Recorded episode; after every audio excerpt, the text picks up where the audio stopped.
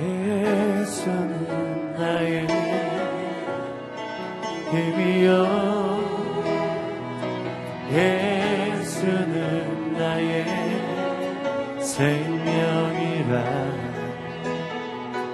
예수는 나의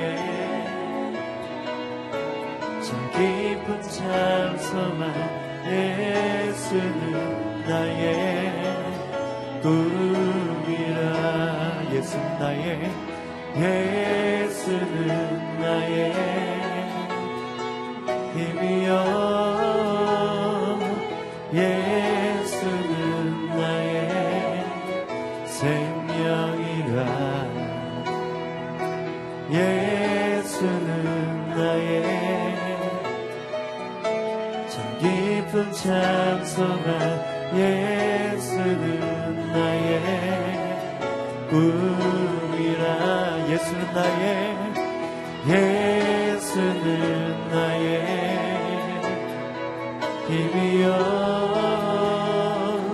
예수는 나의 생명이라 예수는 나의 참 기쁜 참소만 예수는 나의 꿈이라 진리의 성령 내게 오셔서 진리의 성령 내게 오셔서 진리의 성령 나를 깨닫게 하사 주 예수만 바라보게 하시네 우리 가슴에 손 얹고 진리의 진리 우리 안에 계신 성령이 고백합니다 진리의 성령 내게 오셔서 진리의 성령 나를 깨닫게 하사 주 예수만 바라보게 우리 예수님 바라보며 예수는 나의 힘이여 예수는 나의 생명이라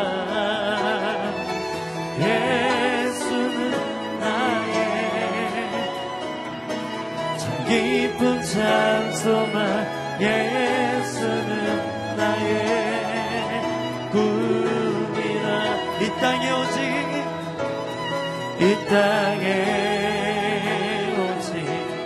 주밖에 없네 그 무엇도 나를 채울 수 없네 주님의 내 안에 있네 그 누구도 빼앗을 수 없네 이 땅에 오직 주밖에 없네 그 무엇도 나를 채울 수 없네 주님의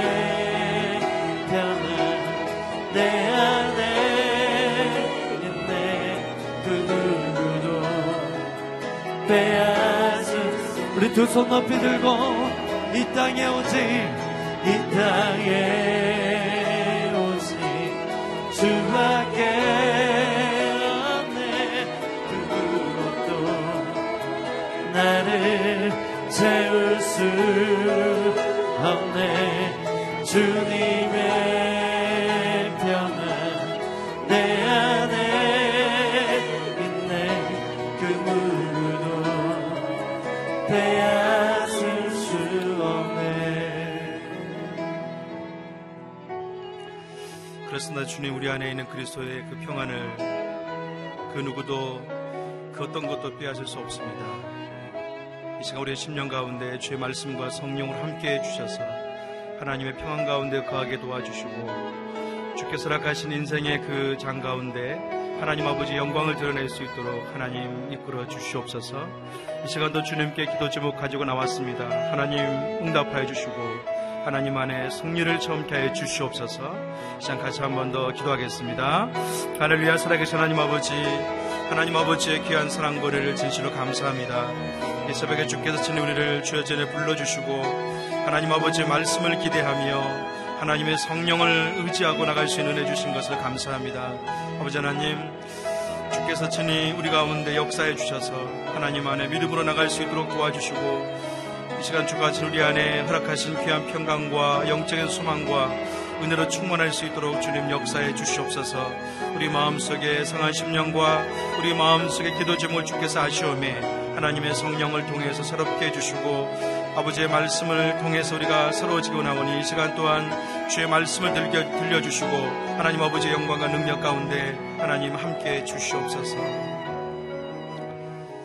살아계신 하나님 아버지, 우리의 영혼을 주가 전에 깨우시고 하나님 전에 불러주신 것을 감사합니다. 오늘 주의 말씀을 기대합니다. 주께서 허락하신 귀한 평안, 어느 누구에게도 어떤 것에도 빼앗기지 않기를 원합니다. 주의 말씀과 성령으로 충만케 하여 주시옵소서. 하나님을 기대하며 예수님의 이름으로 기도합니다. 아멘. 우리 말씀 같이 보겠습니다. 하나님께서 우리 주신 말씀은 고린도후서 11장 1절에서 15절 말씀 같이 보겠습니다. 고린도후서 11장 1절에서 15절, 서로 한 절씩 교도하도록 하겠습니다. 여러분은 내가 좀 어리석게 보이더라도 용납해 주시기를 바랍니다. 꼭 나를 용납해 주십시오. 왜냐하면 나는 하나님의 열심으로 여러분을 위해 열심을 내고 있기 때문입니다. 나는 여러분을 순결한 처녀로 한 남편인 그리스도께 드리려고 약혼시켰습니다. 그러나 나는 뱀이 그의 간교한 깨로 하와를 속인 것처럼 여러분의 마음이 그리스도께 대한 순전함과 정결함을 버리고 부패하게 될까 두렵습니다. 누가 여러분에게 와서 우리가 전파하지 않은 다른 예수를 전파하거나 여러분이 우리의 복음을 전파를 통해 받지 않은 다른 영을 받게 하거나 여러분이 받지 않은 다른 복음을 받게 해도 여러분은 잘 용납하고 있습니다. 나는 저 위대한 사도들보다 조금 못하다고 생각하지 않습니다. 비록 내가 말에는 능하지 못하나 지식에는 그렇지 않습니다. 우리는 이 점을 모든 사람들 가운데서 여러 모양으로 여러분이 나타내 보였습니다. 내가 여러분을 높이려고 나 자신을 낮춰 하나님의 복음을 값없이 여러분에게 전한 것이 죄를 지은 것입니까?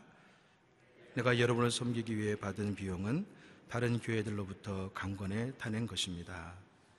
그리고 내가 여러분과 함께 있는 동안 빈곤했으나 아무에게도 폐를 끼치지 않은 것은 마게도냐에서 온 형제들이 내 필요를 채워주었기 때문입니다. 나는 모든 일에 여러분에게 짐이 되지 않으려고 스스로 조심했거니와 앞으로도 조심할 것입니다. 그리스도의 진리가 내 안에 있는 한 내 이 자랑은 아가야 여러 지방에서 중지되지 않을 것입니다. 왜 그렇습니까? 내가 여러분을 사랑하지 않기 때문입니까? 하나님이 아십니다. 나는 내가 하는 일을 계속할 것입니다. 그 목적은 우리와 똑같은 일을 한다고 자랑하기 위해 기회를 엿보는 사람들의 기회를 끊어버리려는 것입니다. 그런 사람들은 거짓 사도들이요, 가증된 일꾼들이요, 자신을 그리스도의 사도로 가장하는 사람들입니다. 그 이유는 사단도 자신을 빛의 천사로 가장하기 때문입니다. 함께 읽습니다. 그러므로 사단의 일꾼들이 의의 일꾼들인 양 가장하는 것은 대단한 일이 아닙니다. 그들의 결국은 그들이 행한 대로 될 것입니다. 아멘. 사람들을 사람과 진리로 예수님께 이끄는 사역자는 제목으로 이상준 목사님께서 말씀을 증거해 주시겠습니다.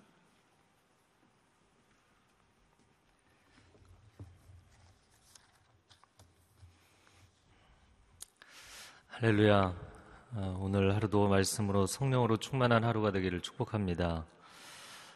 고린도 후서 11장, 10장에 이어서 자신의 사도권을 변호하는데 11장에 들어서서는 본인은 참 사도이고 또 사도 바울의 공격자들을 향하여서는 거짓 사도들이다, 사도로 가장하는 사람들이다, 영적인 참과 거짓 세대에서 이야기를 하고 있습니다. 어떻게 우리의 삶에 대해서 하나님 앞에 바른 길을 갈 것이냐, 아니면 그릇된 길을 가는 것이냐, 영적 진단을 하는 것에 대한 이야기를 하고 있습니다. 오늘 본문의 1절 말씀에 보면, 여러분은 내가 좀 어리석어 보이더라도 용납해 주시기 바랍니다. 사도 바울이 자신의 사도권을 변호할 때마다 이런 비슷한 어조로 이야기를 합니다. 자신이 하고 싶지 않지만 그러나 어리석게 보일지라도 그의 사도권을 변호하는 것은 복음을 변호하기 위함이고 또 그가 교회를 수호하기 위함이기 때문에 이 변호하는 것을 이해해달라 요구를 합니다. 자, 2절 말씀 함께 읽어보겠습니다. 시작. 왜냐하면 나는 하나님의 열심으로 여러분을 위해 열심을 내고 있기 때문입니다. 나는 여러분을 순결한 처녀로 한 남편인 그리스도께 드리려고 약혼시켰습니다. 네, 하나님의 열심이라는 표현이 나오는데요. 이것이 나의 인간적인 열심인가 아니면 하나님의 열심인가? 사도 바울이 자신의 사역에 대한 고백이기도 하지만 우리의 삶을 영적으로 진단하는 아주 중요한 지표입니다. 이것이 나의 개인적인 열심인가 아니면 세상 사람들이 내게 불어넣은 세상적인 어떤 야망인가, 아니면 하나님이 내게 부어주신 하나님의 열심인가? 하나님의 부르심, 하나님의 열심, 그것이 우리의 삶의 가장 큰 원동력이라면 우리의 삶의 걸음걸음을 주께서 선하게 인도하실 줄로 믿습니다. 하나님의 열심이라면 내가 아무리 지치고 또 내가 아무리 포기하고 싶어도 다시 부릴 듯 일어나게 하십니다. 그러나 내 열심이라면 아무리 가고 싶어도 어느 순간 불이 꺼질 수밖에 없는 것, 그것이 인간적인 열심인 것이죠. 자, 그런데 그 하나님의 열심이라는 표현을 쓰고 나서 2절 하반절에 뭐라고 얘기했냐면, 나는 여러분을 순결한 처녀로 한 남편인 그리스도께 드리려고 약혼시켰습니다 라고 얘기합니다. 교회와 고린도 교회와 예수 그리스도의 관계를 혼인관계로 표현을 한 것이죠. 그리고 이어지는 3절 말씀에 보면 하와가 뱀에게 속은 것처럼 여러분이 당해서는 안 된다, 나는 그것이 우려스럽다 이야기를 합니다. 자, 여러분이 갖고 있는 생명의 삶에 밑에 NIV 영어 버전을 보면 하나님의 열심으로 여러분을 위해 열심을 낸다라는 그 표현이 사실은 열심이 아니라 나는 시기한다, I'm jealous for you, 여러분을 위해서 나는 질투한다라는 표현으로 되어 있습니다. 이 어원상 사실은 두 가지 의미를 다 갖고 있는 것이죠. 이 질투라는 것도 열심이죠. 그 관계를 지키고 싶은 열심. 부부의 관계에는 제3자가 개입할 수 없다. 이 배타적 관계다.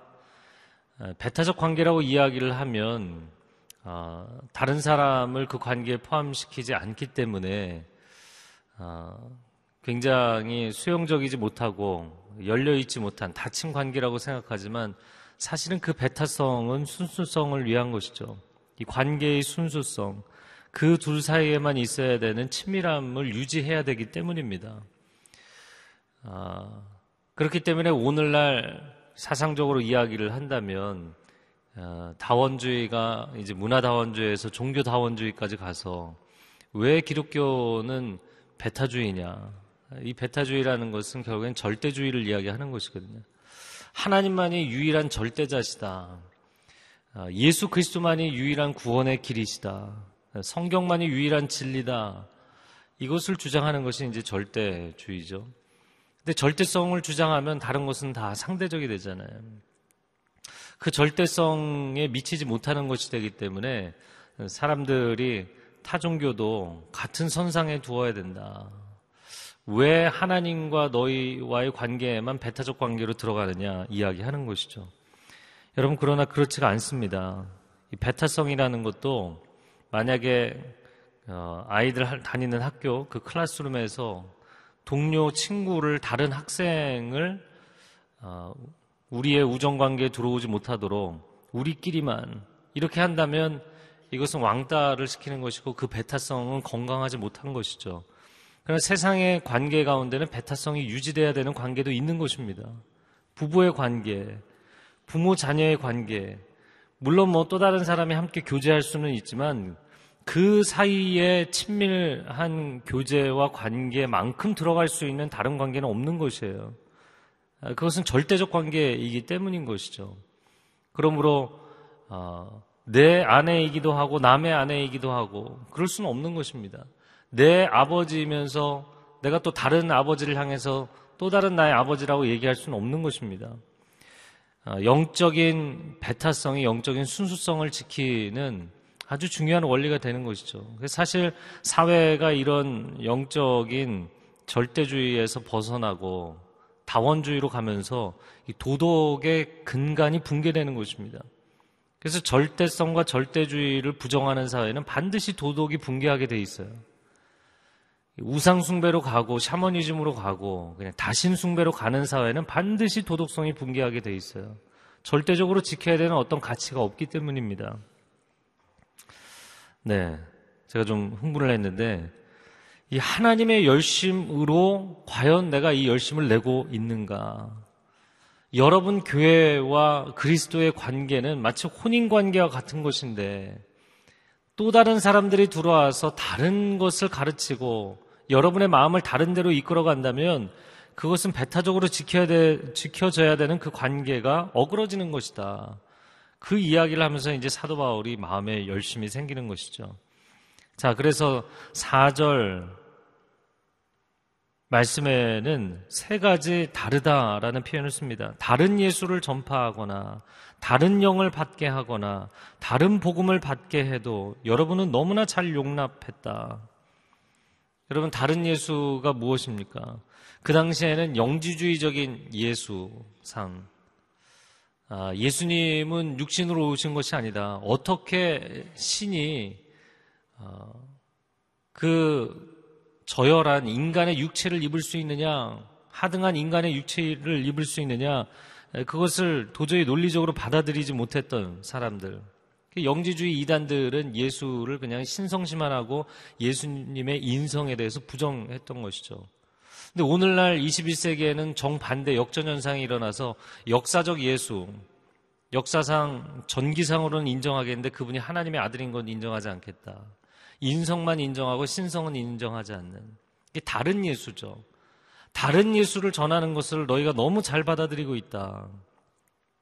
또 다른 영을 받아들이게 했다.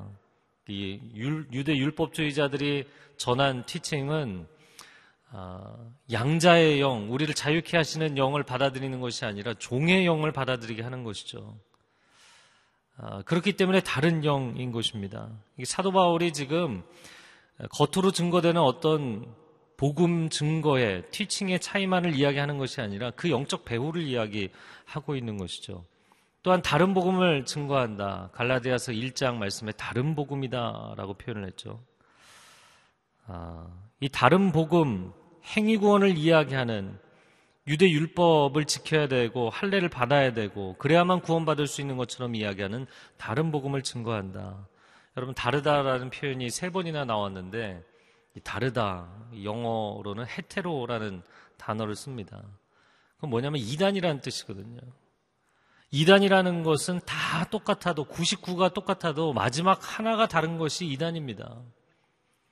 근데 사람들이 들어보면 그냥 쭉 맞는 얘기를 99가지를 하니까 헷갈리는 거예요. 그래서 지금도 굉장히 많은 한국 기독교의 이단들이 있잖아요. 그런데 내가 들어보고 판단하겠다. 일반인들이 들어보고 판단하기 어렵습니다. 목회자들도 거기 넘어가는데 어떻게 일반인들이 그것을 들어보고 판단하겠어요? 대화 자체를 하지 말아야죠. 그리고 영적 분별력을 키우기 위해서 더 잘 말씀으로 무장할 필요가 있습니다. 자, 5절 말씀에 나는 저 위대한 사도들보다 조금도 못하다고 생각하지 않습니다. 내가 그 위대한 예수님의 제자들 사도들보다 부족함이 없다. 사도 바울을 비난하는 사람들이 비록 내가 말에는 능하지 못하나 지식에는 그렇지 않다. 10장에 보면 대면하면 유약하다. 글은 굉장히 강하지만 대면에서 만나보면 사실은 별 볼 일 없는 사람이다. 이렇게 인신공격을 했잖아요. 그렇게 이야기를 하지만 사도 바울이 그것에 대해서 이번에도 반박하기보다는 그냥 수용하면서 그래, 내가 말에는 부족할지 모르지만 지식에는 결코 그렇지 않다라고 이야기를 합니다. 자, 7절 말씀 같이 읽어보겠습니다. 시작. 내가 여러분을 높이려고 나 자신을 낮춰 하나님의 복음을 값없이 여러분에게 전한 것이 죄를 지은 것입니까? 네. 사도 바울이 하나님의 복음을 값없이 증거했다. 그것이 잘못한 것이냐라는 이야기를 합니다. 그러면서 이어지는 설명에서 8절, 9절, 10절 계속 그 이야기를 하는데요. 그러니까 고린도 교회에 전도, 선교 사역을 하고 또 목회 사역을 할 때 사도 바울이 그들에게 살해를 받지 않았던 거예요. 적어도 생활비가 필요한 것이잖아요. 물론 그는 텐트 메이커였기 때문에 장막을 지어서 그것으로 자신의 생활비를 벌기도 했지만 그 외에 뭐 여비나 필요한 경비들이 있었겠죠. 근데 그 비용들은 다른 교회들로부터 강권해서 타낸 것입니다. 정말 뭐 내기를 원하지 않는데 강요해서 받아냈다 그런 의미가 아니라 사실 그들도 넉넉치 않고 내 마음에도 좀 미안하지만 사실 그들에게 받아낸 것이다. 9절에서도 내가 여러분과 함께 있을 동안 넉넉했던 것은 아니다. 나도 빈곤했지만 여러분에게 폐를 끼치고 싶지 않아서 마케도니아 지역에서 아가야까지 같이 온 그 형제들이 내 필요를 채워주었다. 나는 과거에도 조심했지만 앞으로도 조심할 것이다. 10절에 다른 여러 지방에서도 이런 나의 태도는 중지되지 않을 것이다. 11절에 왜 그렇습니까? 내가 여러분을 사랑하지 않기 때문입니까? 자, 그가 선한 목자의 마음을 갖고 있기 때문에 사실 그들에게 금전적인 유익을 원하지 않았다 이야기하는 것입니다. 이 상황에 대해서 좀 더 설명하자면 고린도전서 1장을 보면 고린도 교회 성도들의 구성원이 여러분 기억하시기 편하게 학벌, 재벌, 문벌 없었거든요. 사회적인 배경이 좋은 사람들이 없었다고요. 하층민들이 주 교인들의 구성원이었습니다. 그러다 보니까 사도 바울이 볼 때 그들에게 복음을 증거하고 또 그들이 사도 바울의 필요한 경비를 대는 것이 합당하겠지만 그 합당한 것을 요구하지 않았다는 것이죠. 또 그들의 사정에 대한 이해 때문이기도 했죠. 그런데 이 사람들이 오해를 한 것입니다. 11절에 보면 내가 여러분을 사랑하지 않기 때문이냐 이런 비난까지 들었던 것이죠. 이 사람이 자존감이 낮으면 상대방이 나에게 은혜를 베풀고 선한 의도로 해도 그것을 오해하잖아요. 가령 고린도 교회 성도들이 거짓 사도들에 대해서는 폐의를 했던 것 같아요. 살해를 했던 것 같습니다. 그런데 이제 사도 바울은 안 받았잖아요. 이 거짓 사도들이 뭐라고 이야기를 해서 그들을 설득했는지 모르겠지만 사도 바울이 너희의 돈을 받지 않는 건 너희를 무시하기 때문이다. 너희를 사랑하지 않기 때문이다. 관계를 더 이상 깊게 가져가고 싶지 않기 때문이다. 이런 식으로 이야기를 했겠죠. 우리가 뭐 긍휼 사역을 한다든지 또 노숙자들 사역을 한다든지 할 때도 굉장히 그분들의 마음의 태도를 고려하지 않으면 도와주는 것 자체를 무시한다고 생각하고 굉장히 불쾌하게 생각하시는 분들도 있거든요. 그러니까 고린도 교회 성도들의 마음 가운데 그들이 사회적인 그런 지위 때문에도 낮은 자존감으로 인해서 자격지심이 많이 있었던 것을 보게 됩니다. 왜냐하면 그런 이유 때문에도 교회 안에서 내가 조금만 은사를 가지면 막 이게 자랑거리가 되고 서로 다툼거리가 되었던 것이죠. 여러분, 내면이 건강한 성도가 되기를 축복합니다. 우리가 뭐 신앙체험, 영적체험을 하는 것도 중요하지만 내면 세계가 건강해져야 돼요. 자, 사도 바울이 지금 하나님의 열심으로 한다. 다른 복음은 없다. 다른 예수는 없다. 다른 영을 받아서는 안 된다. 이야기를 하다가 오늘 본문의 후반부에서 아주 강조하는 것은 무엇이냐면 선한 목자는 양들에게서 어떤 유익을 얻으려는 것이 아니라 자신이 헌신하고 희생하는 사람이다. 그 이야기를 강조하고 있는 것이죠. 그에 비해서 이 거짓 사도들은 고린도 교회 사람들에게 인기를 얻고 명예를 얻고 자신의 사역이 아님에도 불구하고 자신의 것이라고 자랑하고 싶고 또 재정적인 유익을 얻고 싶고 그런 태도들을 보였다는 것이죠. 자, 12절 말씀에 나는 내가 하는 일을 계속할 것입니다. 그가 하는 일을 계속한다는 것은 복음 증거뿐만 아니라 이러한 방식으로 믿음 선교에서 많이 사용하는 스스로 재정을 조달하면서 선교 사역을 하는 이 일을 계속할 것이다. 그 목적은 우리와 똑같은 일을 한다고 자랑하기 위해 기회를 엿보는 이 거짓 사도들. 그들은 사실 똑같은 일을 하는 것도 아닌데 다른 복음을 전하는데 또 다른 사람의 영역에 들어와 있는데 또 재정적인 유익을 얻으려고 그런 일을 하는 것도 있는데 이 이야기를 하는 것입니다. 그래서 그들이 똑같은 주장을 할 수 있는 기회를 끊어버리려는 것입니다. 13절에 그런 사람들은 거짓 사도들이요 가증된 일꾼들이요 자신을 그리스도의 사도들로 가장하는 사람들이다. 다 거짓되다, 가증되다, 가장하는 사람들이다. 예수님께서 종교 지도자들에게 외식하는 자들아, 위선자들아 이렇게 말씀하셨죠. 그 안에 거짓이 가득하다는 것이죠. 자, 14절 같이 읽어보겠습니다. 시작. 그러나 놀랄 것이 없습니다. 그 이유는 사탄도 자신을 빛의 천사로 가장하기 때문입니다. 그래서 마지막 진단을 내리는데 그들의 영적인 배우는 하나님이 아니다. 하나님의 말씀을 가르치고 하나님의 사역을 하는 것 같지만 영적인 배우는 하나님이 아니라 사단이다. 요한복음 8장에 예수님이 따라온 무리들에게 너희 아비 마귀에게서 너희가 났다.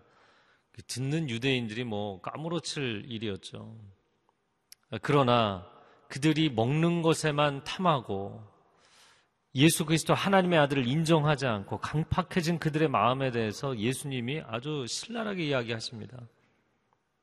그러면 과연 우리를 보면서 하나님은 어떻게 말씀하시겠는가?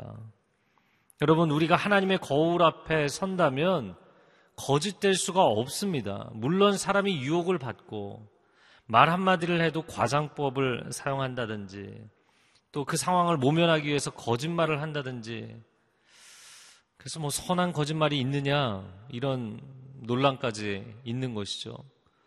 여러분, 그것이 어떤 종류가 되었든 내가 거짓의 유혹에 잠시는 빠질지라도 계속할 수 없습니다. 하나님의 진리의 빛이 나에게 임하여 있고 성령이 내 쪽으로 조명하시는데 어떻게 그 사람이 계속 거짓될 수가 있는가? 만약에 계속 그런 자리에 머물러 있다면 그것은 사단의 역사다 이야기하는 것이죠. 계시록 2장 9절 말씀에도 자칭 유대인이라 하는 자들이 있지만 그들이 실상은 유대인이 아니라 사단의 회당이다 이렇게 이야기를 합니다. 제가 오늘 아침 말씀 계속 묵상을 하면서 요한복음 10장에 선한 목자에 대한 말씀이 나오잖아요. 이게 목자의 포지션에 있고 역할을 하지만 세 가지 종류의 목자가 있다는 거예요. 첫 번째는 도적이고, 두 번째는 사꾼이고, 그리고 세 번째는 진짜 선한 목자죠. 사꾼은 어떤 사람인가요? 양이 목적이 아니에요. 삭을 받는 것이, 삭을 받는 것이 목적인 거예요. 내가 이익을 얻는 게 목적인 리더. 도적은 어떤 사람인가요? 이익 정도가 아니라 아주 강탈하는 것입니다. 노골적으로 강탈하고 탈취하는 것이죠. 양들을 죽이기까지 합니다. 그러나 선한 목자는 자신의 목숨을 내놓는 것이에요. 예수 그리스도는 선한 목자이신 줄로 믿습니다. 여러분이 교회 사역을 하고 리더의 자리에 있으면서 또 부모로서 또 사회의 리더의 자리에 있을 때 나는 과연 어떤 리더인가? 내가 하나님의 부르심의 길을 갈 때 진짜 하나님의 열심으로 하는 것인지 인간적인 세상적인 유익을 얻기 위해서 이 길을 가는 것인지 오늘 하루도 하나님의 그 진리의 거울 앞에 서기를 바랍니다. 그리고 다른 잘못된 동기가 있다면 성령 하나님 우리의 마음에 잘못된 동기를 불태워주시고 순전하고 온전한 하나님의 사람으로 설 수 있는 하루가 되게 하여 주옵소서. 이 시간 함께 기도하겠습니다. 하나님, 이 시대가 영적으로 너무나 치열한 시대가 되었고 영적 공격이 너무나 거세어졌고 영적 전쟁이 심각한 시대가 되었습니다. 깨어서 하나님의 자녀로 살아가게 하여 주옵소서. 우리의 평생에, 우리 자녀들의 평생에 이단에 빠지지 않게 하시고 거짓 사술에 빠지지 않게 하여 주시옵소서. 한국교회가 깨어 일어나게 하여 주시옵소서. 주여, 한번 외치고 통성으로 기도하겠습니다. 주여, 오 사랑하는 주님, 양들의 마음을 훔치려 하고 도적질하려고 하는 거짓된 이단들과 사꾼들이 너무나 많습니다. 하나님, 이 시대의 교회가 깨어있게 하여 주시고 성도들이 깨어있게 하여 주옵소서. 우리가 진리의 말씀으로 무장할 뿐만 아니라 우리의 내면이 하나님 앞에 진실하고 거룩하게 하여 주옵소서. 순전하게 하여 주옵소서. 그릇된 길로 가지 않게 하여 주옵소서. 세상 영광을 위하여서, 물질적인 이익을 위하여서 섬기는 것이 아니라, 명예를 위하여서 섬기는 것이 아니라, 주님의 이름을 위하여서 목숨 걸고 이 사역 감당하는 하나님의 사람들이 되게 하여 주시옵소서. 한 번 더 기도하겠습니다. 기도할 때 이 시간 우리가 다 같이 자리에서 일어나서 기도하기 원합니다. 하나님, 우리가 우리의 부르심의 자리에서 하나님의 열심으로 사역하기를 원합니다. 세상적인 동기, 인간적인 열심이 섞이지 않게 하여 주옵소서. 오늘날 이 시대가 너무나 물질주의가 만연하여서 무엇을 해도 물질의 동기가 빠지지 않는 그러한 참담한 시대가 되고 말았습니다. 하나님, 영적인 삶이 되게 하여 주옵소서. 영적인 순도가 높아지게 하여 주옵소서. 거룩하고 순결한 헌신이 되게 하여 주옵소서. 두 손을 들고 주여 삼창을 기도합니다. 주여, 주여, 주여. 오 하나님, 우리의 삶을 헌신하며, 우리의 물질을 헌신하며, 우리의 재능과 우리의 건강까지 주님 앞에 헌신하며 주님의 부르심을 감당하며 나아갈 때, 하나님, 인간의 열심이 아니라 하나님의 열심이 우리의 마음을 붙잡아 주옵소서. 하나님의 열심으로 우리의 인생의 걸음을 가게 하여 주시옵소서. 거짓된 동기, 세상적인 이익을 추구하는 동기들을 내려놓게 하여 주시고 우리의 심령을 성령의 불로 태워주시옵소서. 온전케 하여 주옵소서. 새롭게 하여 주옵소서. 사꾼이 되지 않게 하여 주옵소서. 도적이 되지 않게 하여 주시옵소서. 하나님 앞에 겸비하게 하여 주옵소서. 하나님의 영광을 취하지 않게 하여 주옵소서. 하나님 앞에 올려드릴 영광을 대신 취하지 않게 하시고 양들에게 가야 될 유익을 내가 취하지 않게 하여 주시고 주님, 이 일의 헌신함을 기뻐하며 감사하며 영광스럽게 생각하는 하나님의 사람들 되게 하여 주시옵소서. 사랑하는 주님, 이 시대가 갈수록 물질주의로 흐르고 있습니다. 눈에 보이는 것, 손에 들어오는 것, 내게 유익이 되는 것만 하려고 합니다. 하나님, 우리가 하나님 앞에 받은 가장 놀라운 은혜가 무엇입니까? 십자가 예수 그리스도의 헌신이 아닙니까? 우리가 헌신하기를 기뻐하게 하시고 주께서 부어주신 놀라운 은혜 앞에 헌신으로 반응하는 것이 가장 놀랍고 복된 삶인 것을 체험하게 하여 주시옵소서. 하나님, 우리의 헌신은 주께서 부어주신 놀라운 헌신 앞에 드리는 작은 고백에 불과합니다. 아버지, 고백을 드리며 살아갈 때 온갖 세상적이고 인간적인 다른 동기들이 들어오는 것을 성령의 불로 태워주시고 평생토록 순전하고 온전하게 주님 앞에 나아가는, 주님과 동행하는 하나님의 사람들 되게 하여 주옵소서. 부모로서, 세상의 리더로서, 교회에서 사역자로서 하나님, 이 고백으로 살아가는 하나님의 사람들, 다시 한번 결단하며 나아가는 사람들을 붙잡아 주시옵소서. 이제는 우리 주 예수 그리스도의 은혜와 하나님 아버지의 극진하신 사랑과 성령의 교통하심이 사단의 종노릇하거나 그의 도우미 역할을 하는 것이 아니라 정말 하나님의 자녀답게, 하나님의 일꾼답게 순전한 마음으로, 하나님의 열심으로 오늘 하루도 부르심의 자리를 감당하기 소원하는 귀한 하나님의 백성들 위해, 소중한 가정과 자녀들과 일터 위에, 한국교회 위에, 북한 땅 위에, 그리고 선교지 위에 이제로부터 영원토록 함께하여 주시기를 간절히 축원하옵나이다. 아멘.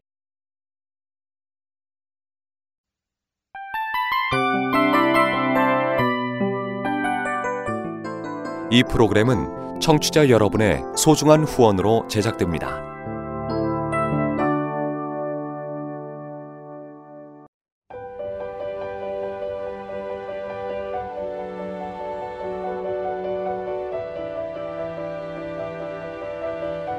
세상에는 수많은 교회들이 있지만 더 깊이 있는 말씀 강해를 찾기 위해 크기로만 교회를 선정하지 않습니다. 보다 좋은 영적 콘텐츠를 더 많이 나누기 위해 방송비를 받지 않습니다. 1년 365일 복음만 전하고 싶어서 우리는 광고를 하지 않습니다. 온누리의 복음을 땅끝까지 CGN TV와 함께 땅끝 선교사가 되어주세요.